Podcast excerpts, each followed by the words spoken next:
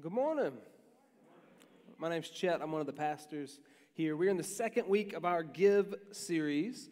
And uh, every year around Christmas, we have, since we uh, first planted this church in 2013, uh, um, we have taken the time, 2012, taken the time to uh, intentionally try to give uh, some money away around Christmas to push back some on uh, the just kind of the cultural tone of consumerism that we're handed in life. And so we want to intentionally try to rally ourselves to be generous. And last week I got to say from the stage one of the most exciting things that we can say as a church, which is uh, a young lady from our church has committed her life to the call. At least committing for the next year, but she's devoting herself to uh, mission work among an unreached people group in uh, Lebanon amongst the Kurdish people. And so we are excited to get to support her in that and get to rally around her. We, the, earlier this year, we showed y'all this map, and we said that uh, we live right now where there are more unreached peoples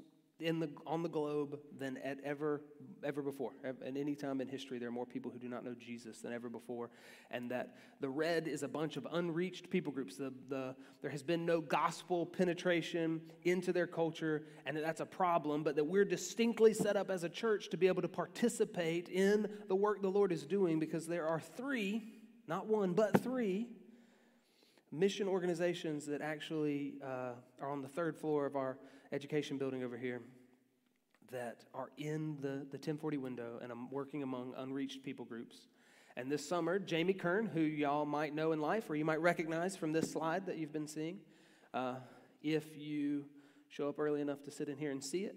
Um, so, all four of you know about that slide. And um, she did an internship between us and 1040 Hope. And um, she sorry am i do i have like a boom thing going on constantly? Is it just getting on my nerves?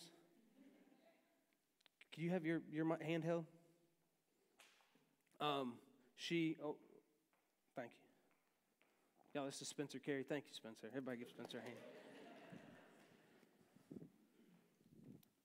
Is this better? All right so i'm gonna have to keep this on my ear because it's gonna dangle and get on my nerves so I'll just keep it on my ear. I'll have two mics. It's going to look awesome. All right.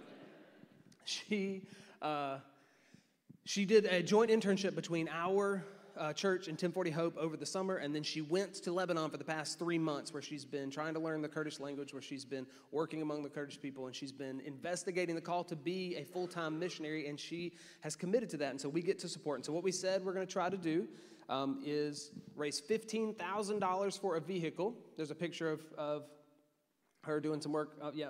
Oh, there we go. For a vehicle, there we go. No, it's, I don't know. Things are happening now. All right, so we're going to, uh, $15,000 for a vehicle for her to use for the next year while she's there and uh, a year's worth of support. So we're wanting to raise $15,000 now to buy a vehicle and we're wanting to, to pledge $29,225 for a full year of support for her. And so we're going to get to talk more about exactly how to do that, but we're excited to get to do that, to get to participate and what the Lord is doing amongst an unreached people group, and for her to be able to be over there and help get more missionaries over there. So it's an encouraging thing for us. And so, at in our Give series, we want to push back some. By intentionally giving our money away, we want to push back some on what our culture tells us about how to think about money. Because there's a couple of things that our culture gives us that it's just assumed. One of them is one of the ways to tell how well you're doing in life is how much stuff do you have? How nice is your stuff? So that when we picture ourselves in the future, a lot of times uh, there's no like personal growth. I just picture me, but richer. And that's like, yeah, look, I'm doing well. Like, if you let me look ahead into the future, is my house bigger? I'm doing great. Like, that's kind of how we've just been taught to think through life that we ought to have more money, more stuff, and that if we have more money and more stuff, then we'll be happier. This is like a cultural, uh, agreed upon reality. The other one is that we are, uh, that what we consume defines who we are. So that this type of person wears this type of clothes. Real men drive this. Uh, real men eat red meat. That there's some sort of like consumption turns us into things, like real moms like you buy Jif or whatever. Like we just have this if you partake in our product, you make yourself into a certain type of person, as if somehow eating and wearing things turns us into a thing, develops our character. But we just have this as a cultural thing. And so, what we do in our gift series is we say, let's open our Bibles and let's see what, what the Lord has to say about how we handle our money. So, grab your Bible and go to Luke chapter 3. We're going to read a passage that I think uh, you're probably familiar with. If you've read the, the Gospel of Luke, you certainly are. It's um, John the Baptist preaching. And I think in general, we read this and we just keep on moving. It's like John the Baptist is the forerunner to Jesus, so run through what John the Baptist says and let's get to Jesus. And I think there's potential for us to have read this, for you to have read this, for you to have heard this before, and for us to have missed one of the things that he says that I think is very important for us to see. So we're going to read through this, we're going to walk through it today, and we're going to stop in this section that I think maybe we've read before but haven't considered. And hopefully it's corrective and challenging and encouraging to us uh, as we consider our finances and joining together uh, to be a part of God's mission and giving some money away. So let's pray. Father, we thank you for how good you are. We thank you for the love and the grace and the kindness that you've shown us. We thank you for your word. We thank you for Jamie Kern and the work of your spirit in her and all those like her who surrender to your call to go to hard places to deliver wonderful news. And so, Lord, we pray that you would bless her work, that you would bless our endeavor to raise support, and that you would call more people to go wherever you send them and surrender to you so that more people might proclaim the name of Jesus and love you and be loved by you for eternity. In Jesus' name, amen. We're in Luke chapter 3. We're going to go through the first 18 verses. In the 15th year of the reign of Tiberius Caesar, Pontius Pilate being governor of Judea, and Herod being tetrarch of Galilee, and his brother Philip, tetrarch of the region of Iturea and Trachonitis, and Lysanias, tetrarch of Abilene, during the high priesthood of Annas and Caiaphas Okay, all of that is just to timestamp exactly when this happens. It'd be like if you were talking to a Carolina fan a couple weeks ago and, and you asked them, you, did, you weren't familiar with the Carolina Clemson rivalry, and you asked them, Is Carolina any good? Like, do y'all usually win this? And they had to answer, The last time we won this game was at the beginning of the second Obama administration. Like, you just timestamp things. Like, I remember what gas was during the Reagan administration. It's that sort of thing. And so, I don't, but people do. that sort of thing.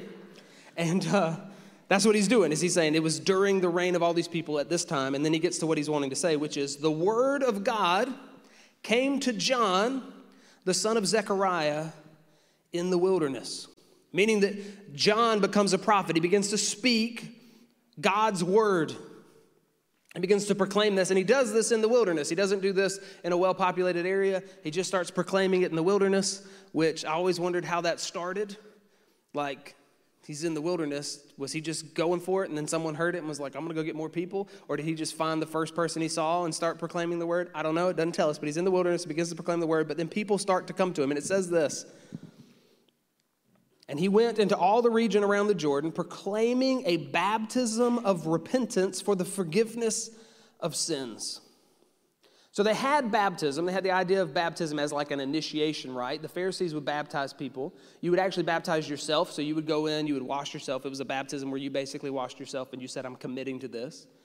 But he does a baptism where he's baptizing people, and it's a baptism of repentance for the forgiveness of sins. And this is new. And it's wonderful. Because the Pharisees, who were the primary religious teachers in this area, their message was be good, and if you're good, here's how to be better. Here's how to be intentional with your being good. But if you've been bad, if you've sinned, if you've run away from the Lord, sorry, it's over with for you. There was no real, here's how to come back, here's how to get out from being cursed, here's how to repent, here's how to turn from that. And so when John begins to proclaim, Have you messed everything up? I've got good news for you. You can repent, you can turn from that, and you can be forgiven. And this is good news, and this is new. Not new, the Old Testament had times like this, but this is new for these people, for them to begin to understand that what God wants from them is that they can turn away from their sin and they can turn to the Lord. And so he begins to proclaim this baptism of repentance. And repentance is saying, What I've been doing isn't working. What I've been doing is sinful, and I need to be changed. I need the Lord to forgive me. I need to, basically, what I have is a bunch of mess, and I need that taken away, and I'm going to turn from it and start doing what I'm supposed to. But this is opportunity for forgiveness and repentance. And so people start coming to Him, that they could be forgiven of sins. It says, as it is written in the book of the words of Isaiah the prophet. So, this is the fulfillment of the prophecy that John's doing. It says, The voice of one crying in the wilderness, prepare the way of the Lord, make his paths straight. Every valley shall be filled, and every mountain and hill shall be made low. And the crooked shall become straight, and the rough places shall become level ways, and all flesh shall see the salvation of God. So, John is proclaiming a baptism of repentance and forgiveness of sins, and he is the forerunner to Christ. And when Christ comes, he's going to proclaim repentance and he's going to call people to faith in himself. That he is the Christ, he is the one to come, and he's going to call people to believe and have faith in himself. And then Jesus is going to die to seal our forgiveness. And he's going to rise so that he secures for us what John proclaims, which is that you can be forgiven of your sins. Jesus accomplishes that in his death and his burial and his resurrection.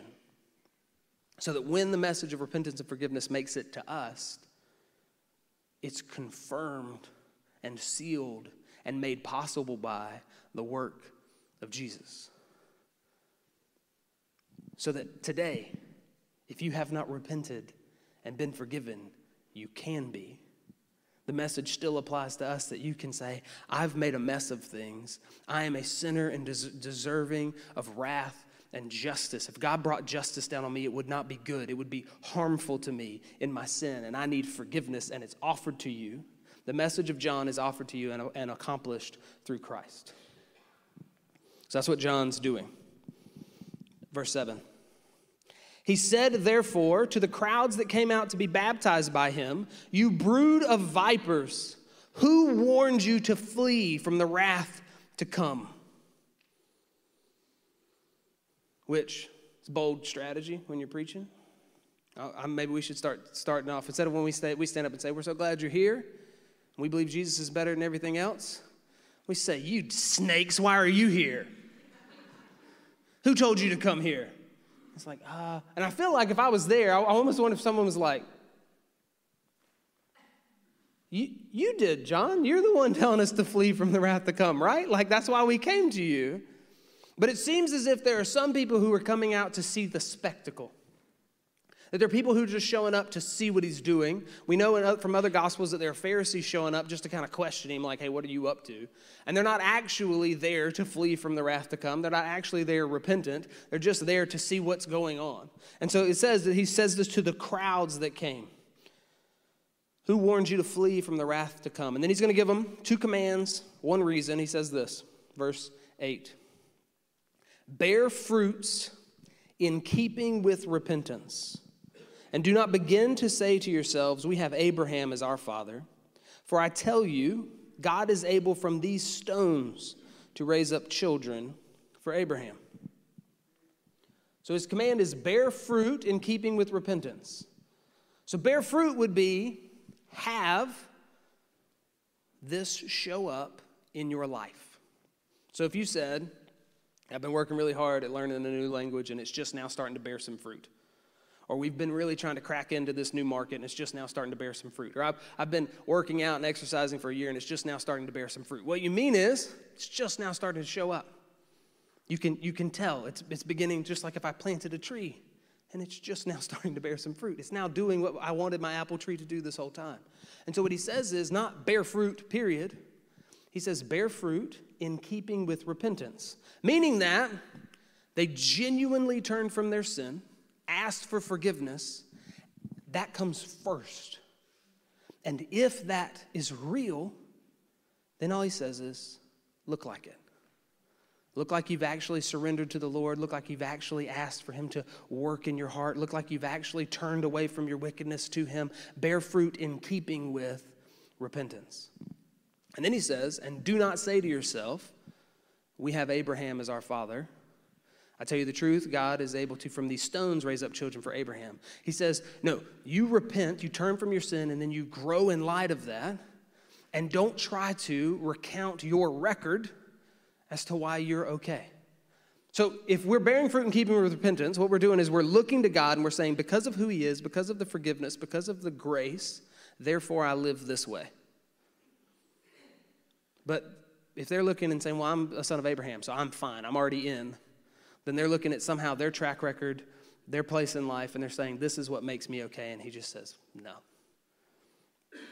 So, I think one of the ways that this might translate to Southern culture is oh, I'm a Christian. I grew up in the church.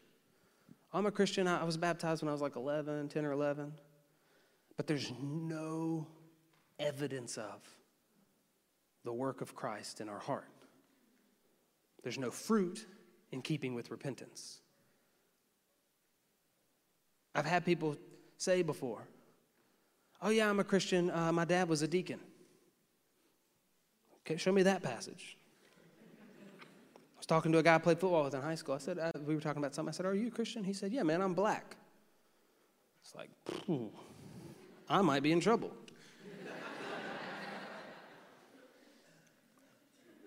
But are we basing it off of something other than I've surrendered to the Lord, and then out of that, it shows up? That's what he's saying. So don't bank off of something else. Don't lean into something else other than looking to the Lord and His grace and His forgiveness. So he keeps going. He tells them why. Verse 9 Even now, the axe is laid to the root of the trees. Every tree, therefore, that does not bear good fruit is cut down and thrown into the fire. All right, he says you don't want to get this wrong.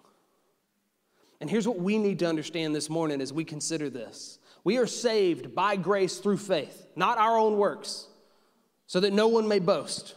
That's our memory verse this, this month as a church. We're saved by grace through faith. It's not our own works, so that nobody would boast.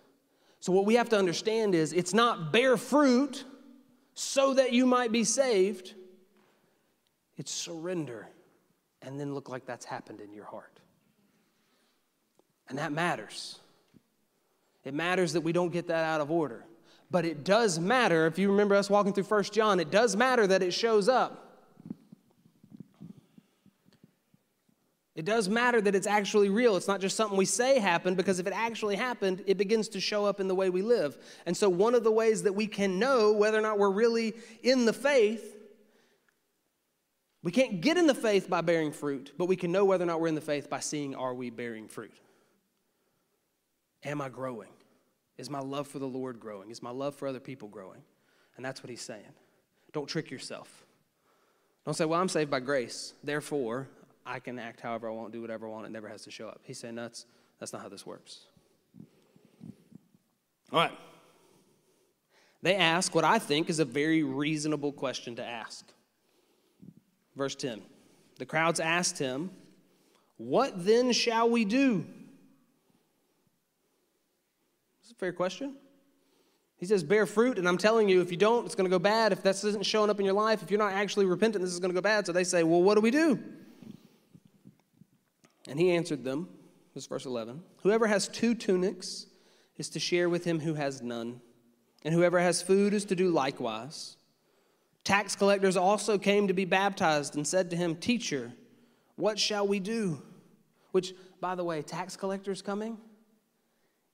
gives you an indication of how wildly wonderful this news is. Tax collectors are hated, they've committed treason against the people of God, and repentance is open to them. It doesn't just mean people didn't like to have to pay taxes. It's way worse than that. They were helping the Romans occupy the Holy Land, the Promised Land. They were enemies, and they're coming and being able to be forgiven. So if you've told yourself, I'm too far gone, that is incorrect. This is wonderfully good news. Tax collectors also came to be baptized, said to him, Teacher, what shall we do? And he said to them, Collect no more than you are authorized to do. Soldiers also asked him, And what shall we do? These are, these are Roman soldiers getting to partake in repenting. And he said to them, Do not extort money from anyone by threats or by false accusation, and be content with your wages. Now, did y'all catch that? They ask, What does repentance look like? And he says, Let's talk about your wallet. And I know some of you are like, Just like a preacher. But see, John knows something as he's empowered by the Spirit that Jesus is going to say later. Jesus says this in the Sermon on the Mount. This is Matthew 6:21 and 6:24. For where your treasure is, there your heart will be also.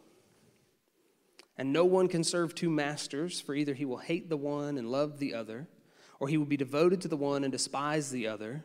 You cannot serve God and money. So they asked John, What does repentance look like? And he knows this. If you've actually surrendered your heart to the Lord, if you've actually turned from your sin, if he's actually going to work on you, it's going to show up in the way you handle your money and your stuff because your heart has changed, your treasure has changed, your allegiance has changed. John says, faith shows up in your finances, belief is in the budget, repentance has receipts. I had fun writing this. Just trying to help you remember it. That's what John says. That it's going to show up in how you spend your money and what you do with your stuff.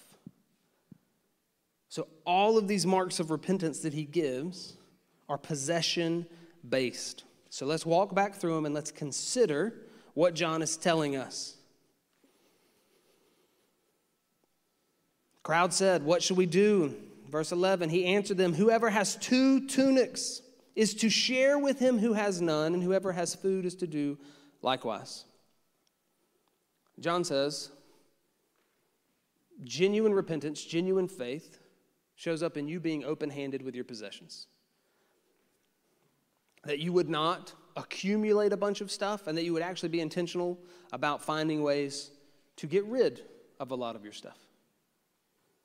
That's repentance showing up. That that's true belief showing up.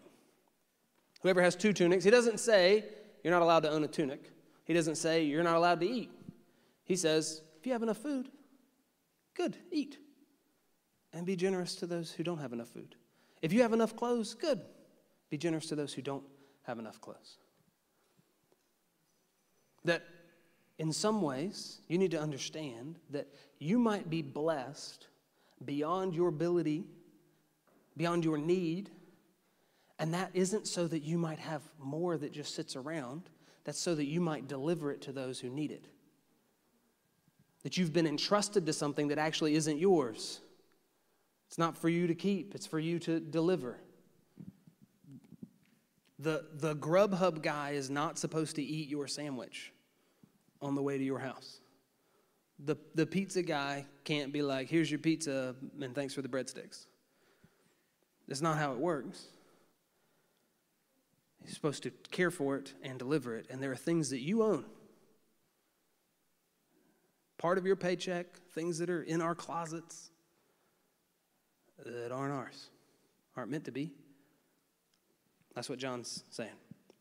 That as we believe, we'd set aside portions of our budget to just walk out the door for others. I think Jesus is going to talk about that as our treasure moves, that we would care about the kingdom and we care about the kingdom first. So I think this is generosity to the poor. I also think it's um, intentionality in kingdom things.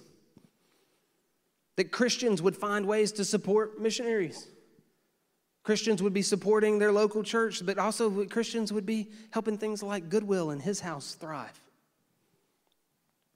Goodwill helps people get jobs. They help sell things at a lower cost because all of their Stuff they get is free. Same with his house. His house helps uh, men in our area uh, get over alcoholism and have a place to stay. And so that these are the sort of things that we would be intentional about. That's his response to everybody. He says that. Then he, verse 12, says, Tax collectors also came to be baptized by him and said, Teacher, what shall we do? And I love that because it's genuine. It's a genuine repentance and a genuine, what should this look like? What do we do? Not a, what do I have to do? But what, what does it look like for me? Have y'all ever been in a situation with a new believer and you're just talking to them and they're like, Yeah, yeah, yeah. Okay, what next? What else are we supposed to do?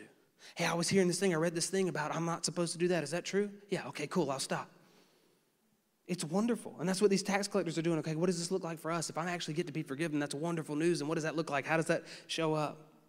He said to them, Collect no more than you are authorized to do. Soldiers also asked him, And what should we do? And he said to them, Do not extort money from anyone by threats or false or by false accusations. So I want to hold those together because I think they're kind of similar. He says, one of the ways that repentance shows up, one of the ways that faith shows up in how we handle our money, is that we aren't doing things that are wrong to get it. We should not be gaining money by sinful means. We shouldn't be greedy. We shouldn't be lying. We shouldn't be cheating. Don't extort people.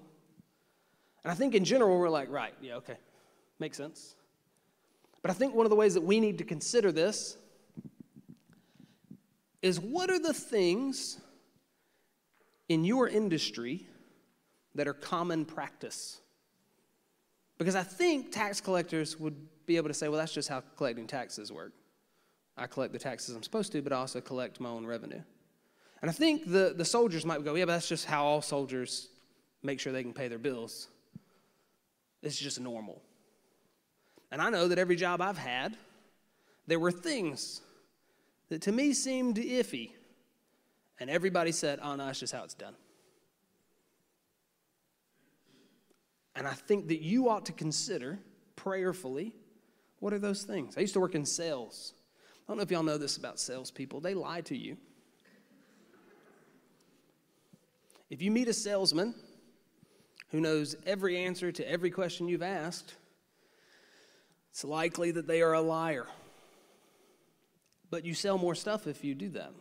I used to work in sales.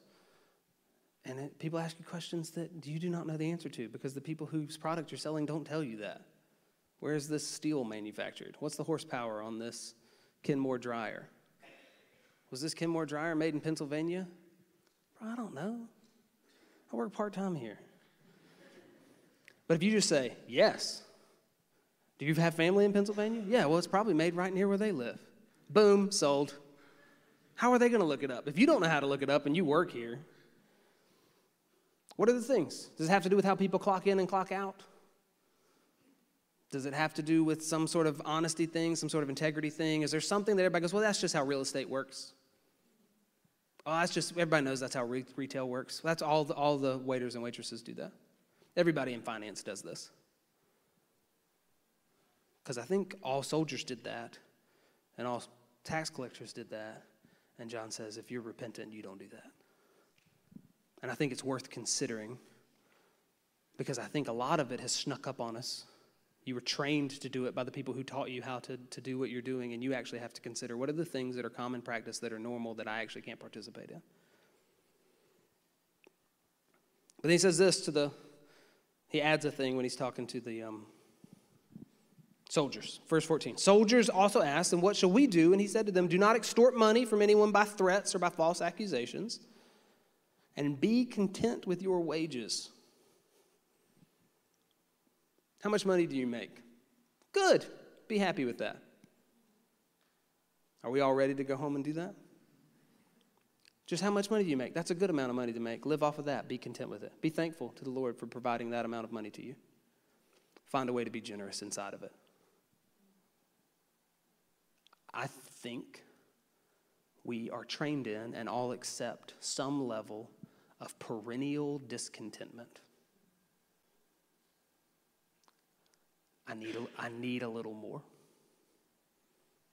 Honestly, most of us, and this was going to work better when I wasn't holding a microphone, I'll have to do it like this. Most of us make this amount of money, and if we're doing what we're supposed to, as we're taught by everybody around us, we spend this amount of money. If you are currently spending this amount of money, we have a financial team that we'd like to let you talk with. They will help you with that. But most of us make this much, spend this much. We figure it out. You live here. Sometimes it's tight, sometimes it's harder, sometimes there are things you go without, but you in general, we, we live. Every once in a while, you're in a spot where you can't, and inflation's been hurting us. And if that's for you right now, we also have people in our care system that will help you walk through that, and we can actually help provide. And we ought to as a church. It's, it's not a bad thing to come and say, hey, I need some help right now. But in general, under normal circumstances, this amount, this amount. And what usually happens is, over time, we start making this amount. So we start spending this amount. Then we start making this amount. So we start spending this amount. And that's normal. And we're like, that's good. That's how you're supposed to do it.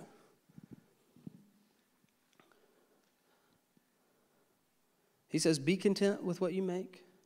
Not to say I don't think this means Christians shouldn't take promotions or Christians should never swap jobs, but if that's all you're ever wanting to do, and if you're only content with a new promotion for three months or five months, and then you got to get to the next one, you got to get to the next one, and there's this general idea that I'm supposed to just keep going, he says, be content with your wages. Live inside your means and be fine with it.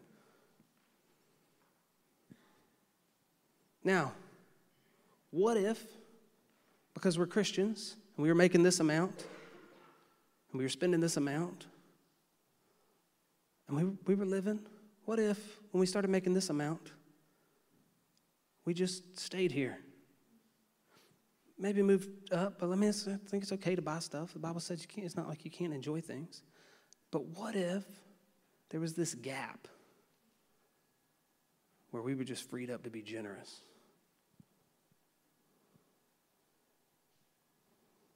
I think one of the questions for us as we look at this is Does all my income terminate on me? Does it all just come back here? Or did I set an amount of generosity a while back and I just like, this is how much I'm gonna give away, and that's just kept going, but my income has gone way up and my generosity levels just kind of stayed the same. I hadn't make, taken advantage of the Lord giving me more so that I can give away more. It's just kind of been set. Does most everything just come back to me? Is it mostly just lifestyle upgrades every time the Lord blesses? So I think we look at this and we say, okay, if my repentance is supposed to have receipts, if, it, if belief's supposed to show up in my budget, then I think as Christians we should sit down and there's a couple of things that should come out of this. I think we should review our budgets. I don't know when the last time you did that was. I think you should look down and try to actually figure out how much money do I spend? What does that mean I really value? What does that mean I really love? I think we ought to excitedly start making some decisions and going, you know, instead of getting in a $600 car payment, I'm going to get in a $300 car payment. Instead of getting in a $300 car payment, I'm going to get in a $200 car payment. Or I'm just going to keep the car I got. I'm going to pay to fix it. And then I'm going to use that gap. And I'm going to be a part of reaching people on the other side of the globe. I'm going to get in, I'm going to take advantage of that gap that I've created intentionally, and I'm going to help people sleep inside in downtown Columbia who this winter wouldn't have been able to. I think we need to review our budgets. I think we need to revisit our closets.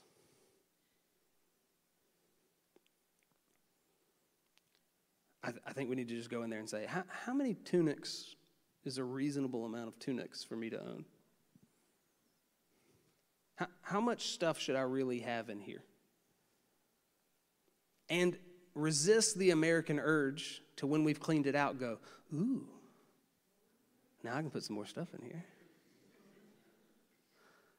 But intentionally try to think through what, what can I get rid of? What can I live on? How can I simplify some things? I think we need to consider how much money do I spend on entertainment? How much money do I spend on extra things that I don't need? How much money was given away this past year versus how much money was just for me to enjoy? So I think we should review our budgets. I think we should revisit our closets. I think you should ask what are the common practices in my industry that I'm not allowed to participate in, that I ought not to. And I think we all need to check our contentment level. I think we need to take seriously the be content with your wages. Take our heart before the Lord and go, Lord, I, I make enough money to survive. Help me with the fact that I don't feel like that's enough. help me with the fact that I, I actually, inside of this, should survive and should give some things away, but I'm, I'm frustrated. All right, verse 15. As the people were in expectation and were all questioning in their hearts concerning John whether he might be the Christ, John answered them all, saying, I baptize you with water, but he who is mightier than I is coming, the strap of whose sandals I am not worthy to untie. He will baptize you with the Holy Spirit and fire. His winnowing fork is in his hand to clear his threshing floor and to gather the wheat into his barn, but the chaff he will burn with unquenchable fire. When he says he'll baptize you with the Holy Spirit and with fire, I think as he describes that further, that he'll gather the wheat into the barn and he'll throw the chaff into unquenchable fire, I think we're meant to understand that we will be baptized either with the Holy Spirit or, or with fire. That the eternal reality is one of those for everybody. And so, for Christians who know Christ, who have repented of our sins, who have been forgiven, and who are filled with the Holy Spirit, how much more generous should we be than just the tax collector who walked away that day? How much more generous do we get to be than just the soldier? How much more content do we get to be than the person who at that moment did not yet have the Spirit, who was getting only the beginnings of this? How much more do we get to say, Lord, work in me? I think there's a danger for us as a church because we do this every year, for us to start developing a pattern of paying the Holy Spirit hush money around Christmas. Well, how much do I have to give to get the conviction off my back so that I can go right back to forgetting about this and operating like all my neighbors? And the, the truth is, we're missing out on bearing fruit that lasts and enjoying the gracious generosity of our God and getting to participate in what He's like as He gives to others through us. And how much joy do we miss out on?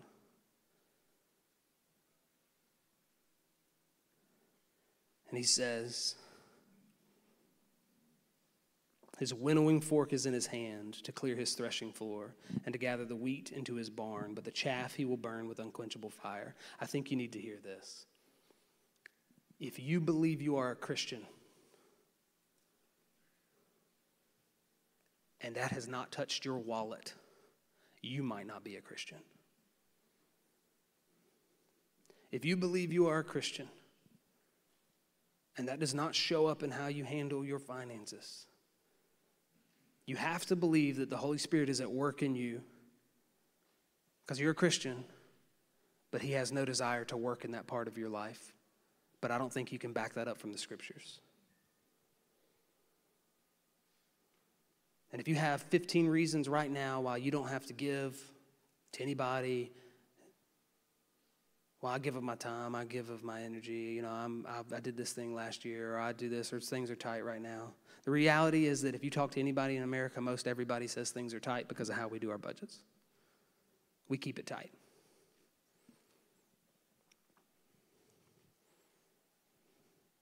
And if we've gotten in the habit of just figuring out right around now, how much do I have to give so that I don't have to feel bad and so I can participate in whatever the thing is, and it's cool and I'm excited about it, but really, I don't really, I wouldn't do this if it weren't for this, and if we weren't really, and I think we need to consider the work of the Spirit in our lives and consider whether or not our hearts have actually been surrendered to the Lord, because I think that's what John's telling us. Verse 18, I love this verse. So, with many other exhortations, he preached the good news to the people. I love that because as an American, I kind of am going, what was the good news? Because that all sounded really intense and rough. And then the Bible says, isn't that good? And it actually is. It's wonderful news that there's a Savior coming who forgives sinners. It's wonderful news that there's a Savior coming who will bring justice on the wicked. And it's wonderful news that rather than Him just bringing justice on you, He offers you repentance and forgiveness. And it's wonderful news that He is then willing to use us to be His agents in the world to see wonderful things continue to take place. That's good news. that we have a Savior who will redeem sinners rather than crush them, and we have a Savior who will crush sinners, so that ultimately we either receive grace or we receive what we deserve, and that there's an offer of grace to us, and then we get to participate in something that is eternal and glorious and beautiful and lasts, and we actually get to bear fruit that lasts. Well, that's good news. Let's review our budgets. Let's revisit our closets. Let's consider the things that take place in our industry that we probably should not participate in. And let's see if we can get our hearts to rest in the Lord so that we might be content with what we have and look like absolute freaks in the United States to the glory of Christ and his eternal kingdom. Let's pray.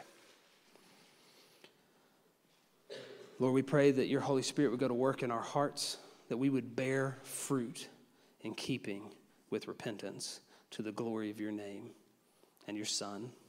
May you be at work in us. In Jesus' name, amen. Band's going to come back up and we're going to sing. And by the band, I mean Raz and Isaac.